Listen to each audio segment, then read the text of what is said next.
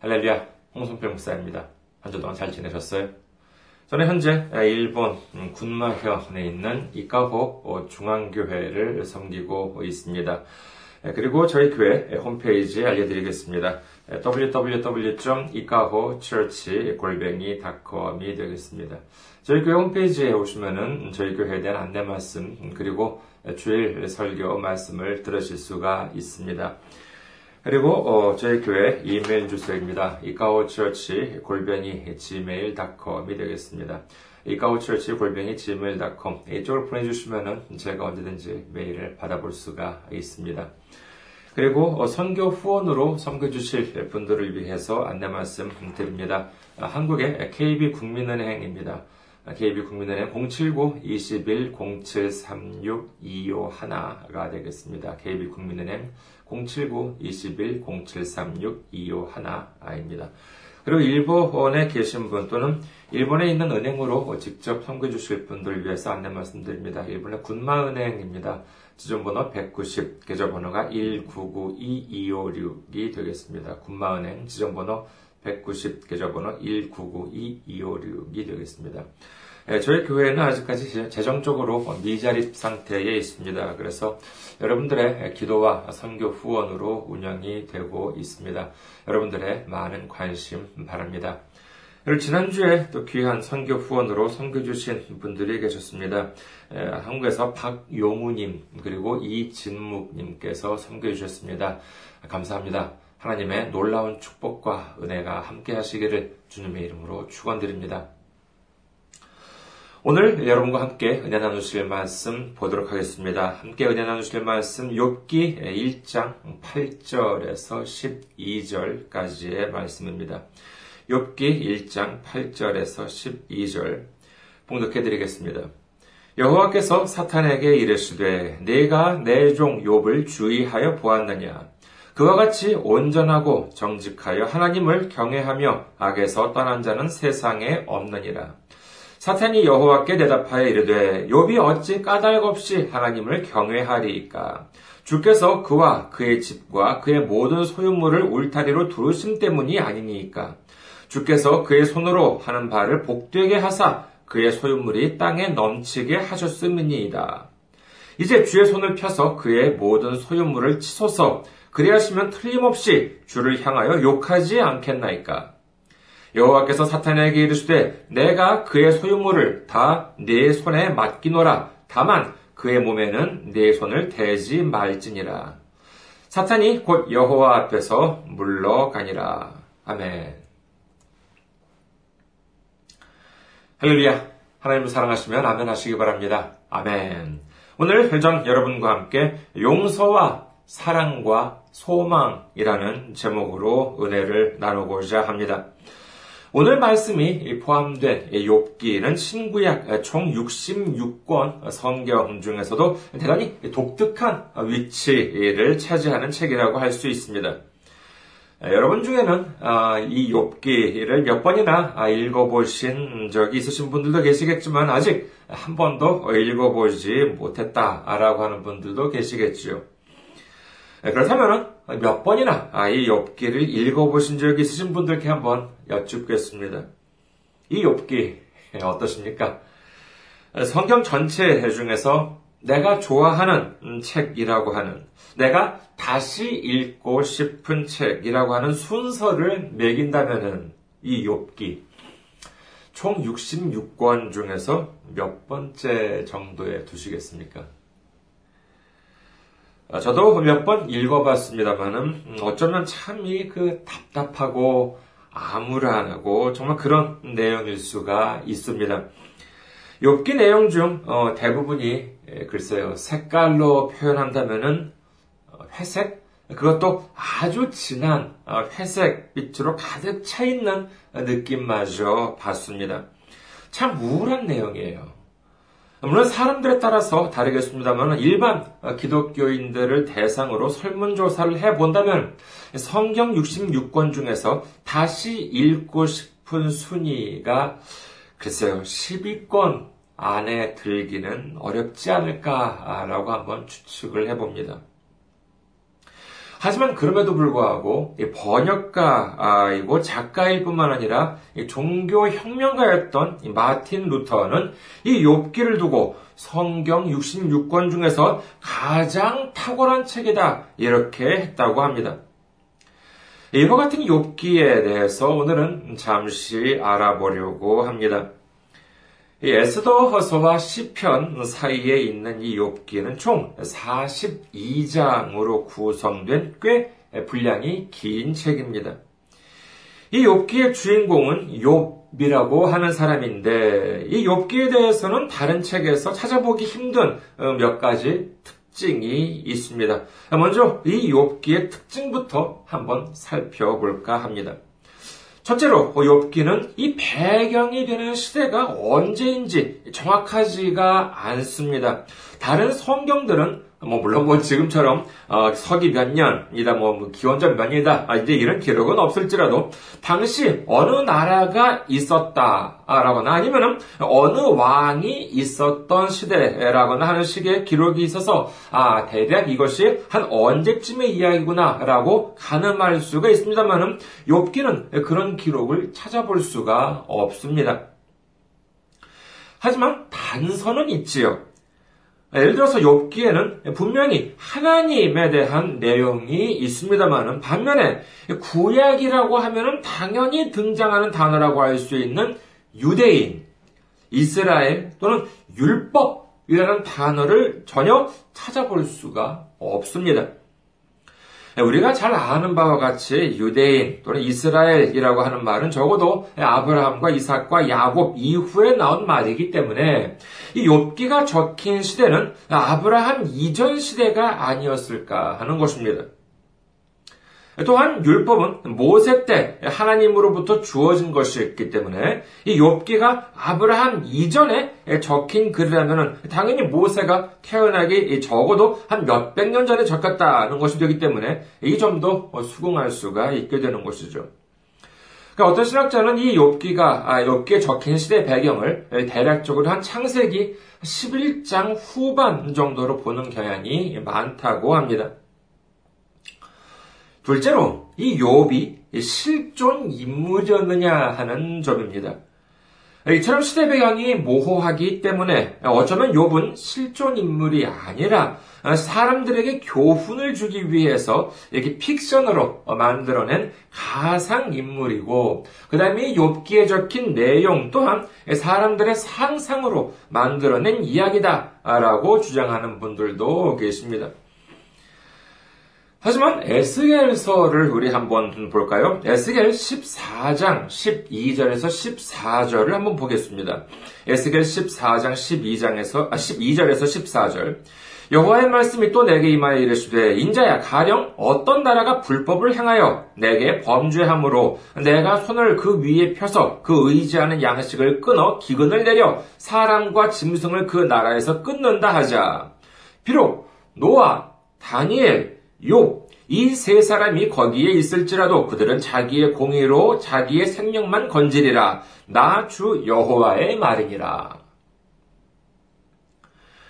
이 말씀은 어떤 한 사람의 말이 아니라 하나님께서 직접 하신 말씀으로 기록하고 있습니다.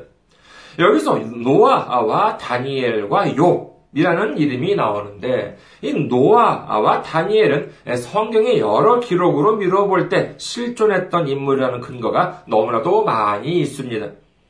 그런데 하나님께서는 노아와 다니엘과 함께 이 욥을 말씀을 하시는 것이죠. 그렇다면 여기서 하나님께서 분명히 실존했던 노아와 다니엘과 함께 실존 인물이 아닌 욥을 말씀하셨다. 얘는 대단히 부자연스럽다고 할 수 있겠습니다. 그리고 이 세 사람, 즉 노아와 다니엘과 욥에 대한 말씀이 이 14절만이 아니라 16절, 18절, 20절에도 반복해서 등장합니다. 이것으로 미루어 보아도 하나님께서는 이 세 사람을 대단히 비중 있는 인물로 보셨다는 사실을 알 수 있지요. 즉, 욥은 노아와 다니엘처럼 실제로 존재했다고 성경은 인정하고 있다고 할 수 있을 것입니다. 그리고 세 번째로 이 욥기에는 대단히 흥미로운 장면이 등, 등장합니다. 세상에 하나님께서 계신 자리에 사탄이 등장을 해요. 그리고 그뿐만이 아니라 하나님과 사탄이 이렇게 자연스럽게 대화까지 합니다. 이는 정말 놀라운 장면이 아닐 수 없습니다. 어떻게 해서 이런 일이 있을 수 있는지에 대해서는 뭐 여러 가지 논란이 있습니다만은 물론 복음서에는 보면은요 하나님의 독생자이신 예수님과 사탄이 대화하는 장면이 나옵니다만은 이처럼 하나님과 그 다음에 사탄이 직접 이렇게 대화를 나누는 장면은 이 욥기뿐이라고 할 수 있을 것입니다. 마지막으로 네 번째 특징. 이는 이 욥기의 가장 큰 특징이자 어쩌면 우리가 가장 받아들이고 싶지 않은 특징일지도 모릅니다. 이는 바로 욥 자신은 아무런 잘못이 없었는데도 불구하고 대단히 큰 불행을 겪는다고 하는 사실이지요. 욥기 1장 1절 후반부에 보면은 욥에 대해서 다음과 같이 기록합니다. 욥기 1장 1절 후반부. 그 사람은 온전하고 정직하여 하나님을 경외하며 악에서 떠난 자더라.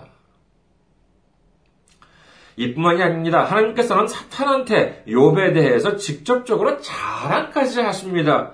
욥기 1장 8절 여호와께서 사탄에게 이르시되 네가 내 종 욥을 주의하여 보았느냐 그와 같이 온전하고 정직하여 하나님을 경외하며 악에서 떠난 자는 세상에 없느니라. 정말 하나님으로부터 이렇게 칭찬을 받는 사람, 성경에 아무리 많은 사람이 등장한다 하더라도 이처럼 하나님으로부터 이렇게 칭찬을 받는 사람은 별로 없지 않을까 합니다. 이처럼 정말 훌륭한 아, 요비인데도 불구하고 그런데 나중에 보면 어떻게 되었냐 하면은요. 욥은 자신이 가진 모든 재산을 잃게 되었을 뿐만 아니라 자기 스스로도 대단히 심각한 질병을 앓게 되고 맙니다. 이는 그야말로 큰 불행이라고 할 수 있지요. 오늘은 특별히 이 욥기의 네 번째 특징. 욥은 대단히 훌륭한 인물이었고 믿음도 큰 사람이었습니다만은 도대체 왜 이렇게 어려움을 겪어야 했고 성경은 이와 같은 기록으로 우리에게 무엇을 말씀하시려고 하는지를 알아보려고 합니다. 앞서 살펴본 것처럼 이 욥기 1장 8절에서는 하나님께서 사탄에게 욥에 대한 자랑을 하십니다. 그러자 사탄은 하나님께 반박을 하지요. 욥기 1장 9절에서 아, 11절까지의 말씀입니다. 사탄이 여호와께 대답하여 이르되 욥이 어찌 까닭 없이 하나님을 경외하리까? 주께서 그와 그의 집과 그의 모든 소유물을 울타리로 두르심 때문이 아니니까. 주께서 그의 손으로 하는 바를 복되게 하사 그의 소유물이 땅에 넘치게 하셨음이니이다. 이제 주의 손을 펴서 그의 모든 소유물을 쏘서 그리하시면 틀림없이 주를 향하여 욕하지 않겠나이까. 그랬더니 하나님께서 뭐라고 그러십니까? 12절을 봅니다. 여호와께서 사탄에게 이르시되 내가 그의 소유물을 다 네 손에 맡기노라. 다만 그의 몸에는 네 손을 대지 말지니라. 사탄이 곧 여호와 앞에서 물러가니라. 하지만 사탄이 욥의 모든 소유물을 다 빼앗아도 어, 그 욥이 이 믿음을 버리지 않자 사탄은 하나님께 다른 제안을 합니다. 욥기 2장 5절 이제 주의 손을 펴서 그의 뼈와 살을 치소서 그리하시면 틀림없이 주를 향하여 욕하지 않겠나이까. 그러자 하나님께서는 그 제안도 받아들이십니다. 욥기 2장 6절에서 7절 여호와께서 사탄에게 이르시되 내가 그를 네 손에 맡기노라. 다만 그의 생명은 해하지 말지니라. 사탄이 이에 여호와 앞에서 물러가서 욥을 쳐서 그의 발바닥에서 정수리까지 종기가 나게 한지라 정말 지금까지 믿음이 좋은 분들 중에서 이 욥기를 처음 읽는 분들이 계시다면은 이, 이 시점이 되면 아마도 좀 당황하지 않으실까 합니다. 여기까지 이야기의 흐름을 보면은요, 하나님께서는 사탄한테 괜히 욥에 대해서 자랑을 하셨다가 사탄이 말하는 그 잔꾀에 흥분한 나머지 하나님이 넘어가서 멀쩡한 정말 이렇게 욥이 어려움을 당하게 된 것처럼 보이기 때문이죠. 자, 그렇다면은 하나님께서는 정말 이 사탄이 한 이 말 한마디에 흥분하셔서 아무런 죄가 없는 욥을 이 지경으로 만들어 버리신 것일까요? 하나님께서는 이 마귀 사탄의 말에 그렇게 쉽게 넘어가는 분이실까요? 아니요, 그렇지가 않습니다. 그렇다면 과연 하나님께서는 왜 이처럼 쉽게 사탄의 꼬임에 넘어가신 것처럼 말씀하셨을까요? 이는 우리에게 너무나도 중요한 비밀을 알려주십니다. 우리는 이 시점에서 마귀 사탄의 두 번의 말을 다시 한번 보도록 하겠습니다. 첫 번째로 욥기 1장 11절 말씀입니다. 이제 주의 손을 펴서 그의 모든 소용물을 치소서 그리하시면 틀림없이 주를 향하여 욕하지 않겠나이까. 그리고 욥기 2장 5절 이제 주의 손을 펴서 그의 뼈와 살을 치소서 그리 하시면 틀림없이 주를 향하여 욕하지 않겠나이까. 이 두 구절에서 사탄은 똑같이 한 가지 목적을 분명히 말하고 있습니다. 이 두 구절에 토시 하나 차이 없이 등장한 문구가 있는데 무엇입니까? 그렇습니다. 바로 그리 하시면 틀림없이 주를 향하여 욕하지 않겠나이까? 라고 하는 사탄의 말입니다. 이것이 무엇입니까? 여기에는 사탄의 본심이 드러나 있습니다. 요한계시록 12장 9절에는 사탄에 대해서 다음과 같이 기록합니다. 요한계시록 12장 9절. 큰 용이 내쫓기니 옛 뱀, 곧 마귀라고도 하고 사탄이라고도 하며 온 천하를 꿰는 자라. 그가 땅으로 내쫓기니 그의 사자들도 그와 함께 내쫓기니라. 사탄은 온 천하를 꿰는 자라고 합니다. 사탄은 그러면 어떻게 꿰입니까? 우리는 창세기를 보면 알 수 있습니다. 창세기 3장에 보면은 하나님께서는 분명히 먹지 말라고 하신 선악을 알게 하는 나무 열매를 하와가 먹게 하기 위해서 사탄은 교묘한 말로 속입니다. 창세기 3장 5절. 너희가 그것을 먹는 날에는 너의 눈이 밝아져 하나님과 같이 되어 선악을 알 줄 하나님이 아시느니라. 이 사탄의 말은 완전한 거짓말입니다. 하나님께서는 말씀하시기를 이 열매를 먹으면 반드시 죽는다고 하셨지 눈이 밝아져 하나님처럼 된다고 하지 않으셨습니다. 하지만 이 꾀는 영, 속이는 영인 사탄은 하와를 이처럼 간교한 말로 속였습니다. 그 결과 어떻게 되었습니까? 사탄의 속임에 넘어간 하와와 아담은 결국 타락해 버리고 말았습니다. 하나님 말씀처럼 죽음에 이르게 된 것입니다. 이처럼 사탄은 절대로 자신의 의도를 노출하지 않습니다. 철저하게 자신의 목적을 숨기는 것이지요. 하지만 오늘 욥기 1장과 2장에는 자신도 모르는 사이에 그들의 마지막 목적을 실토해버리고 말았던 것입니다. 그것이 무엇입니까? 그렇습니다. 그들의 목적은 우리 인간이 하나님을 욕하게 만드는 것, 바로 그것입니다. 결국 하나님께서는 마귀 사탄의 충동에 넘어간 것이 아니라 오히려 사탄의 철저한 비밀을 자기 입으로 실토하게 만들었던 것입니다. 마귀의 꾀임에 넘어간 사람들의 모습은 어떻습니까? 이 꼬임에 넘어간 아담과 하와 앞에 놓인 것은 철저한 징계였습니다. 그때까지는 머물렀던 에덴, 정말 아무런 걱정 없이 영원히 지낼 수 있었던 하나님의 품인 에덴에서 추방당한 그들. 거기에는 용서도 없었습니다. 사랑도 없었습니다. 소망도 없었습니다. 오직 징계와 절망뿐이었습니다. 아담과 하와 입에서는 하나님에 대한 사랑이 있었을까요? 그와 같은 기록은 어디에도 없습니다. 그 결과 그들의 아들인 가인은 결국 자신의 동생을 죽이는 살인까지 저지르고 말았지요.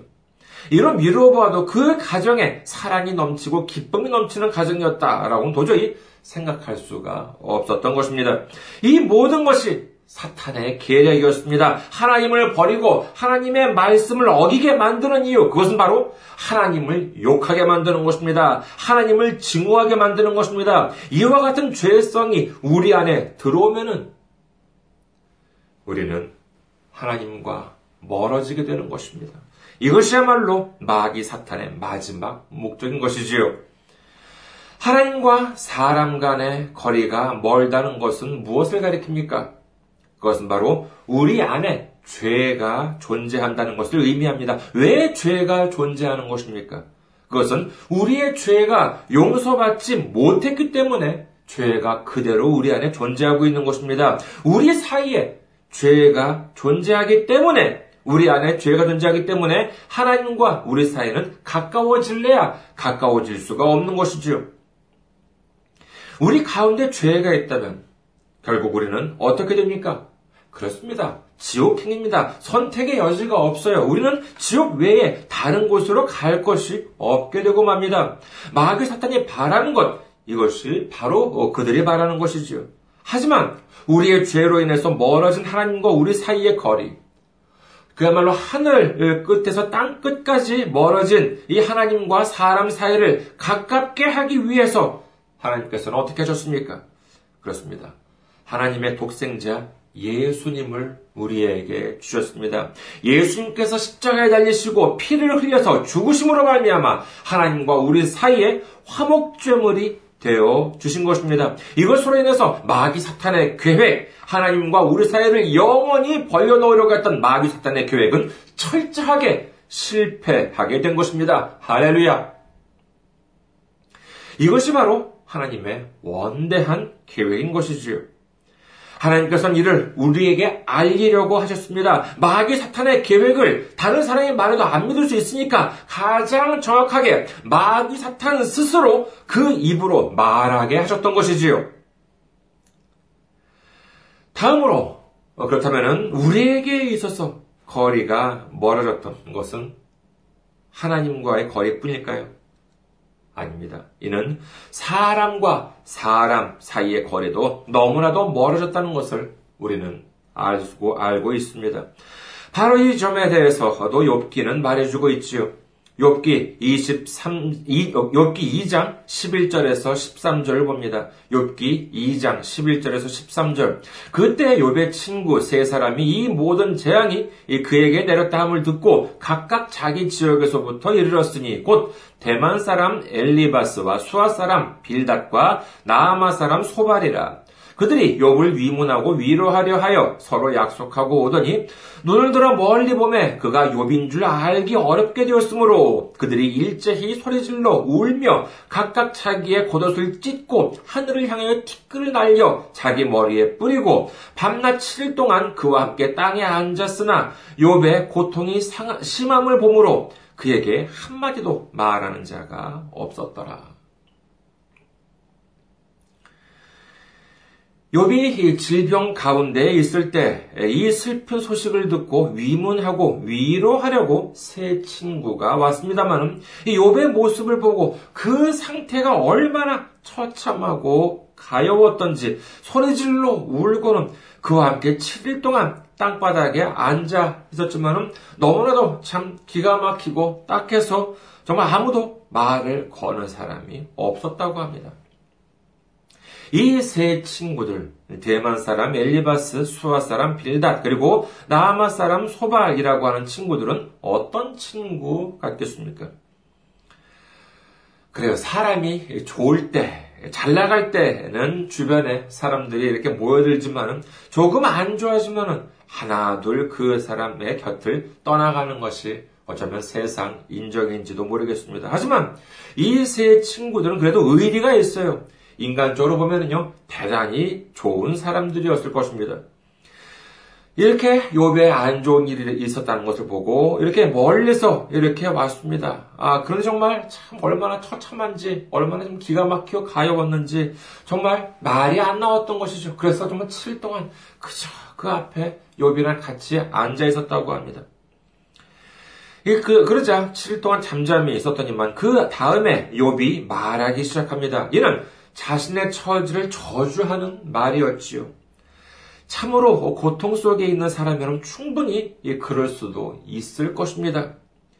하지만 여기서 문제가 발생합니다. 이 말을 들은 친구들은 일제히 욥을 비난하기 시작합니다. 그냥 비난하는 것이 아닙니다. 하나님을 거론하면서 욥을 비난하는 것입니다. 욥기 4장 7절에서 9절 생각하여 보라 죄 없이 망한 자가 누구인가 정직한 자의 끊어짐이 어디 있는가 내가 보건대 악을 밭갈고 독을 뿌리는 자는 그대로 거두라니 다 하나님의 입 가운데 멸망하고 그의 콧김에 자라느니라 살아나시느니라 이러면서 마치 너한테 죄가 있으니까 이런 일을 당한다. 분명 너한테 죄가 있을 것이다. 잘못이 있을 것이다. 그렇기 때문에 하나님께서 이렇게 징벌을 내리신다. 이렇게 욥을 향해서 비난하고 있는 것입니다. 이는 여기 한 부분만이 아니라 이 세 친구의 말 중에서 반복적으로 이와 같은 내용이 등장합니다. 이것이 다 무엇입니까? 자신들은 잘 알지도 못하면서 자기들 멋대로 하나님을 들먹거리면서 마치 자신들은 하나님에 대해서 모두 알고 있는 것처럼 행세하면서 욥을 비판하고 있는 것입니다. 생각해 보십시오. 그들이 왔던 이유가 무엇입니까? 처음에는 위문하고 위로하기 위해서 먼 길을 왔을 것입니다. 하지만 그들은 정작 근거 없는 비판과 비난을 늘어놓았을 뿐이었고 결국 그들의 입에서 위문과 위로는 전혀 찾아볼 수가 없었던 것입니다. 사탄은 하나님과 사람 간의 거리를 멀어지게 했을 뿐만 아니라 이렇처럼 사람과 사람 간의 거리마저도 멀어지게 하고 말았습니다. 우리는 기억해야 합니다. 이 세상에서 가장 쉬운 것은 남에게 충고하는 일입니다. 이는 쉬울 뿐만 아니라 상처를 줄 수 있다는 사실을 우리는 또한 잘 알고 있습니다. 이와 같은 충고 어떻습니까? 알고 보면은요, 대부분 어설픈 근거를 대면서 주장을 합니다. 이 세상에도 이 어설픈 근거를 대는 일들은 상당히 많이 있지요. 예를 들어서요, 어디서 이렇게 뭐 대지진이 일어났다고 칩시다. 그런데 그 지진이 일어나기 전에는 그런 예측을 아무도 말하지 않았어요. 하지만 이 지진이 일어나고 난 다음에는 어떻습니까? 마치 기다렸다는 듯이 여기저기서 막 원인을 설명하는 주장들이 쏟아져 나옵니다. 또 2016년 지난 2016년에 있었던 미국 대통령 선거는 어떻습니까? 선거 전에는 대부분의 언론에서 힐러리 클린턴 후보가 우세하다 이렇게 보도를 했었습니다. 하지만 막상 뚜껑을 열어보니 도널드 트럼프 후보가 당선되었지요. 그랬더니 어떻게 됐어요? 여기저기 언론에서는 아 트럼프 후보가 당선될 수밖에 없었던 이유 이런 것들이 막 넘쳐납니다. 누구누구는 뭐 트럼프 후보 당선을 예측했었다. 뭐 이런 일들을 대서특필하고 날렸지요. 세상에서는 또 어떻습니까? 그때까지는 아무렇지 않고 있다가 특히 어떤 사람한테 안 좋은 일이 일어나면 다른 사람들은 이럽니다. 아, 그래. 어쩐지 그럴 것 같더라. 언젠가 나 그, 저, 저 사람 그렇게 될 줄 알았어. 뭐 이런 말들을 아무렇지도 않게 너무나도 쉽게 내뱉지요. 이런 일들이 교회 밖에서만 그런가요? 아니에요. 안타깝게도 교회 안에도 마찬가지입니다. 아하, 저 사람 벌 받아서 저래. 하나님이 징계를 해서 저래요. 한, 이렇게 함부로 말씀하시는 분들이 얼마나 많은지 모릅니다. 그리고 교회에선 때로는 상황이 더욱 심각할 때도 있습니다. 뻑하면 또 하나님을 들먹이는 일들이 있지요. 아, 이런 일은 하나님이 기뻐하지 않으셔. 아, 이거 하나님이 원하지 않는 일이야. 교회 좀 다녀보신 분들은 이런 말을 한두 번 정도는 들어보셨을 것입니다. 물론 이런 말들이 물론 뭐 모두 근거 없는 것은 아니겠습니다만은 문제는 이런 지적이 성경에 근거가 있느냐 없느냐 하는 것입니다. 정말로 100% 성경에 바탕을 둔 근거가 있거나 하지 않으면 차라리 그런 말씀은 하지 않는 편이 좋습니다.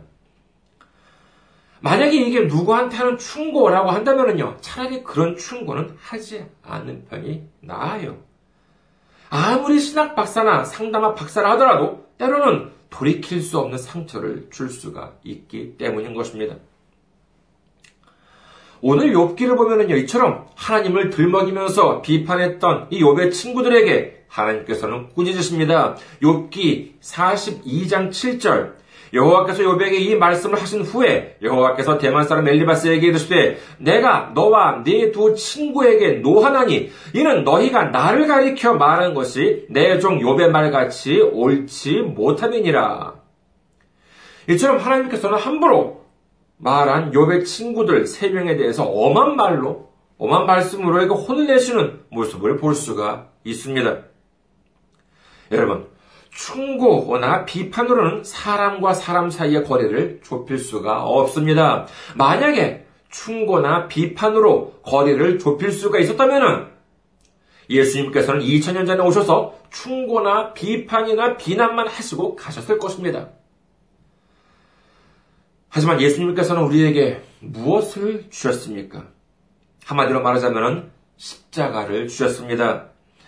십자가가 무엇입니까? 이는 바로 순종이자 희생입니다. 하나님의 뜻에 순종하심으로 인해서 스스로를 희생 제물로 내놓으셨던 것이지요. 이 희생의 결과가 무엇이었습니까? 그렇습니다. 이 희생으로 말미암아 용서, 죄 사함이 임했습니다. 이것이 바로 사랑인 것입니다. 이 사랑으로 우리는 소망을 가질 수 있게 되었습니다. 우리의 죄가 그대로 있을 때에는 소망이 없었지만 이 죄 사함이 임하면서 우리는 이제 천국을 꿈꿀 수 있게 되었습니다. 하나님 나라에 대한 소망을 가질 수 있게 된 것입니다. 로마서 5장 19절을 봅니다. 로마서 5장 19절. 한 사람이 순종하지 아니함으로 많은 사람이 죄인 된 것 같이 한 사람이 순종하심으로 많은 사람이 의인이 되리라. 한 사람이 순종하지 않음으로 인해서 모든 이가 죄인이 되었지만 예수님께서 순종하심으로 인해서 이제 우리는 그의 이름을 믿고 구주로 영접함으로 인해서 모든 사람이 의인이 될 수 있는 길이 열린 것입니다. 충고와 비판은 단 한 사람도 위문과 위로를 줄 수가 없습니다. 충고와 비판은, 비난은 예수 안 믿는 사람들도 다 합니다. 하지만 이 충고와 비판보다도 순종과 희생을 먼저 하는 우리 모두가 되시기를 주님의 이름으로 축원합니다. 순종과 희생이라고 해서 뭐 그렇다고 우리도 예수님처럼 십자가에 달리자 아 이런 것이 아닙니다. 하지만 우리도 죽일 것이 있지요. 그것이 무엇입니까? 그렇습니다. 바로 내 안에 있는 자기 자존심을 죽여야 합니다. 자기 고집을 죽여야 합니다. 이것이 바로 순종과 희생을 위한 출발점인 줄 믿으시기를 주님의 이름으로 축원합니다. 바울은 고린도전서에서 다음과 같이 고백합니다. 고린도전서 15장 31절 형제들아 내가 그리스도 예수 우리 주 안에서 가진 바 너희에 대한 나의 자랑을 두고 단언하노니 나는 날마다 죽노라. 바울이 우리보다 못난 사람입니까? 우리보다 자존심이 없는 사람입니까? 아닙니다. 하지만 그럼에도 불구하고 자신도 매일 죽는다고 고백을 합니다. 그 이유가 무엇이겠습니까? 이는 바로 주님께서 가장 기뻐하시는 일이 이것이기 때문인 것입니다. 마귀 사탄이 가장 싫어하는 일이 바로 이것이기 때문인 것이지요. 희생과 순종은 다른 게 아닙니다. 상대방의 마음, 바로 그 사람의 마음이 되는 것이 순종이고 희생인 것입니다. 그것 또한 사랑인 것입니다. 아무리 나쁜 짓을 저지른 사람이라 하더라도 그 사람은 마귀가 아닙니다. 단지 마귀한테 속아 넘어간 사람일 뿐인 것이지요. 그 사람의 영혼을 불쌍히 여기게 될 때 진정한 순종과 희생이 싹트는 것입니다. 진정한 용서와 사랑과 소망이 나오는 것인 줄 믿으시기를 주님의 이름으로 축원합니다. 예수님께서 말씀하십니다. 요한복음 13장 34절 새 계명을 너희에게 주노니 서로 사랑하라. 내가 너희를 사랑한 것 같이 너희도 서로 사랑하라. 욥기 특히 이 욥의 친구들 말이 답답하고 우울하고 정말 회색빛처럼 느껴졌던 이유는 그들의 말 속에 희생도 순종도 용서도 사랑도 그리고 소망도 없었기 때문일 것입니다. 욥기는 이처럼 희생과 순종뿐만 아니라 용서와 사랑 그리고 소망까지도 우리에게 가르쳐 주는 너무나도 소중한 책이라고 할 수 있을 것입니다. 예수님께서 하나님과 우리 사이의 거리를 줄여주신 것처럼 사람과 사람 사이의 거리를 줄여주신 것처럼 우리도 우리 스스로의 희생과 순종으로 십자가의 용서를 십자가의 사랑 그리고 천국을 꿈꿀 수 있는 소망을 널리 알리는 우리 모두가 되시기를 주님의 이름으로 축원합니다. 감사합니다. 항상 승리하시고 건강한 모습으로 다음 주에 뵙겠습니다.